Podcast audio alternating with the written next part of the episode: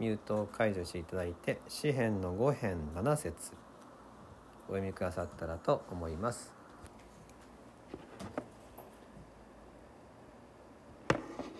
はい。お願いします。します、はい。はい。しかし私はあなたの豊かな恵みによってあなたの家に行きあなたを恐れつつあなたの聖なる宮に向かってひれ伏します。はい、ありがとうございます。まあ、しかし私はで始まっているわけですけれどもこれはやはりその前後の文脈があるんですよね。えダビデ王が多くの人たちの攻撃にさらされていたっていうことが前後から分かります。その攻撃っていうのは、まあ、その剣を持っての攻撃というよりは誹謗中傷とかね陰口、こういうのってやっぱあのなんか戦いとはまた別のしんどさがありますよね。えーまあ、ねちねち言われたり あのなんかこう引き下げられるようなことを言われたりね、えーいないところでいろいろ言って回られたりみたいなことって私たちえー相当ダメージがきますよね。そういう時ってえーやっぱり私たちは反応としてはね言われたらこの言い返すとか、えー陰口を言われたら自分も陰口を言って回るとかあとなんかこう身を守ろうとしていろいろ言い訳したりとか、まあ、ありますよね。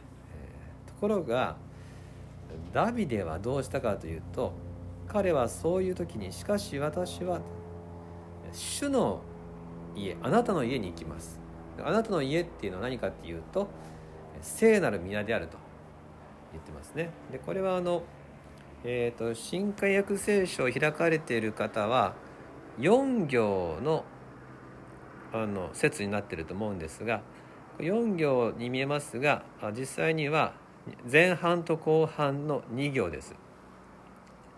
2行の平行法という並行した行で2行で一つのことを伝えるっていう詩の文法で記されているんですが「あなたの家」っていうのが、えー後半では「あなたの聖なる宮」っていうものと置き換えられてるんですね、えーですから同じことを言ってるわけです。あなたの家イコールあなたの聖なる宮。神様の神殿のことを指してます、え2行で言葉を言い換えることでリズムを作り印象に残していくっていうねそういう技術が使われているんですよね。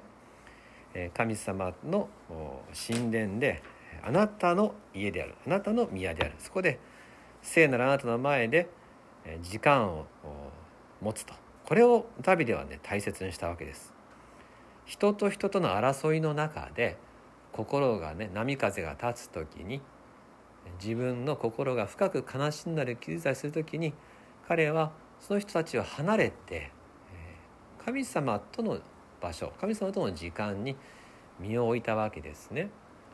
でこれはダビデだけでなくって、えー信仰の先輩たちも、まあ、みんなそうしたわけで特に、うん思い出すのはやっぱモーセですね。モーセはね100万人のイスラエルの民みんなから攻められたりするわけですよ。かわいそうですよね。みんなを救うためにアロノまで出てったんですよ。80歳のおじいさんですよ。そのモーセが、えーやりたくもなかったのに この働きをしてみんなを連れ出したら連れ出した先で文句言われるんですよね。こんなところに連れてきやがってって言われてエジプトに帰りたいとか言われたりしてね、まあ、散々言われたりするわけですがその時に彼はやっぱ言い返さないんですね。モーセはねそういう時大体ひれ伏したって書いてます。神様を思うんですね。人々に責められる真ん中で、えー神様に祈ると。だからモーセもダビデも似てるんですよね。私たちもそれに習いたいと思います。人との関わりにおいてねああ攻撃されとるなとかこんなんだなっていう時、えーそういう時に反撃するとかこの憂さ晴らしに陰口を言うとかそういうんじゃなくて私たちはその時に神様により頼みたいんですね。なぜ神様により頼むのかなぜそういう時に神様に向かっていくのかそれは、えーどう書いてあるかというと「あなたの豊かな恵みによって」って書いてますね。神様に豊かな恵みがあるからなんです。でここで「豊か」っていう書いてありますけどもね数えきれないとかおびただしいっていうそういう言葉が使われています。そして「恵み」の方なんですけどこの「恵み」と訳されている言葉はおそらく旧約聖書の中で一番最も重要な言葉の一つです。でここはヘブル語で「ヘセド」っていう言葉が使われてるんですね。このヘセドっていうのは「恵み」と訳されたり愛と訳されたりすることがありますが一番有名な訳は誠実です。確かに聖書の中って誠実ってこといっぱい出てくるでしょ？神様のね誠実っていう、えー、これは特別な言葉でまあ意味を説明すると約束を守る愛です。約束守る愛、えー、なぜその誠実で出るかというと聖書ってやっぱね契約なんですね。神様の人との約束がいっぱい出てくるわけでしょ？その約束を守り続ける神様の愛を表す時にヘセドって言葉を使われるんです。契約を守る愛。約束を実現していく愛。主は一度結んだ関係を決して捨てないお方。それが旧約聖書にも新約聖書にも貫かれてるんですね。どこまで約束を守り続けるんだと。人間は守らないんですよ。なのに神様の骨を守り続けていくっていうことがもう貫かれています。その神様のご性質を表すヘセドっていう言葉。これはまあ恵みと訳されています。神様は私たちがこの信頼する時にね決して見捨てることはない。必ず答えてくださる。その豊かな誠実大いなる愛を知っているからこそダビデは人々とのね戦いの中で主の前にひれ伏すわけです。もうこの方に頼ろうと、えこの方が正し確かだから、えこの方が私を助けてくれるから。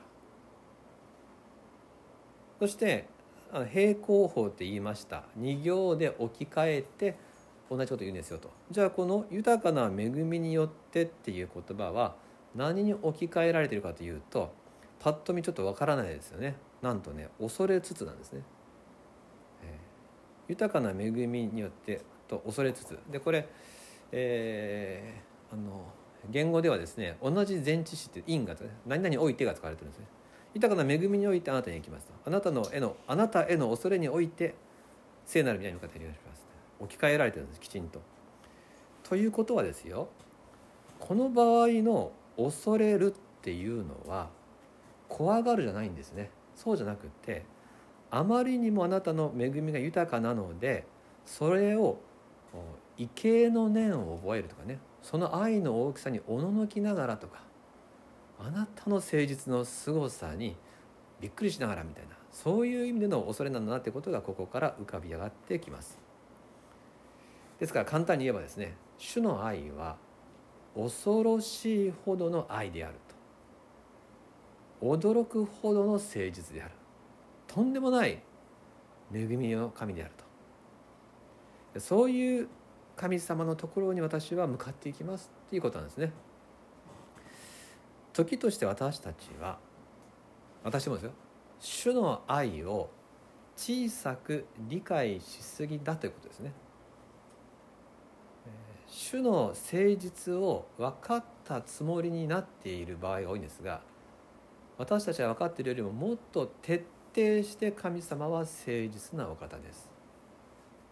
神様優しい方だと私たちは分かっているつもりになってるかもしれませんがもっと誠実でもっと愛のある方であり私たちはその方の愛の大きさゆえにこの方を恐れずにいられないようなスケールでダイナミックに私たちは愛されている。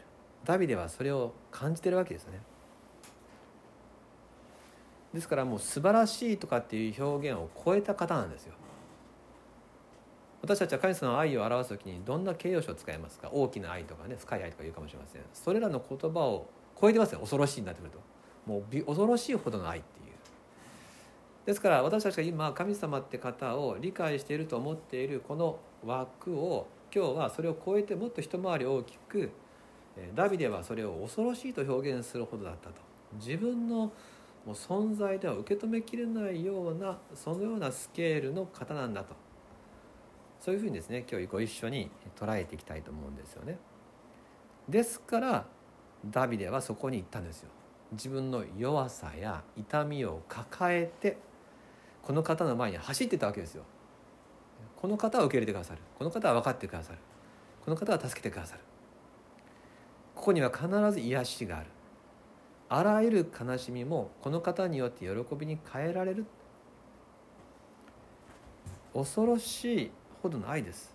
そのところに行ったわけですね。そしてこの方が私を攻撃してくる人たちに対してはこの方がちゃんと、えー、対応してくださると。この方がこの状況にタッチしてくださる。そう彼は思ったからこそ、えー、そしてモーセもですね。100万人のために攻められたとしてもダビデも何万人の敵に囲まれたとしても彼らは、主の宮に対して礼拝していく。神様に対してひざまずいていく。そこに彼らの平安があったわけですね。最後にね、えー、恐ろしいほどないっていうフレーズを聞いてなんか分かるような分からんようなと、えー、ちょっとピンとくるような来ないようなって思われる方はとっても分かりやすいシンボルを思い出してください。恐ろしいほどの愛っていうこと。そのシンボルはゴルゴダの丘に立つあの十字架です。イエス・キリストが私たちのために十字架で死んでくださった。あれこそシンボルですね。恐ろしいほどの愛。あなたのために全ての血を注ぐ。命を明け渡して許す。ここに主の愛の大きさがはっきりと現れています。では詩編の5編7節を最後にもう一回お読みして終わります。3はい。しかし私はあなたの豊かな恵みによってあなたの家に行きあなたを恐れつつあなたの聖なる宮に向かってひれ伏します。お祈りします。天のお父様私たちはあなたの見前から離れることができません。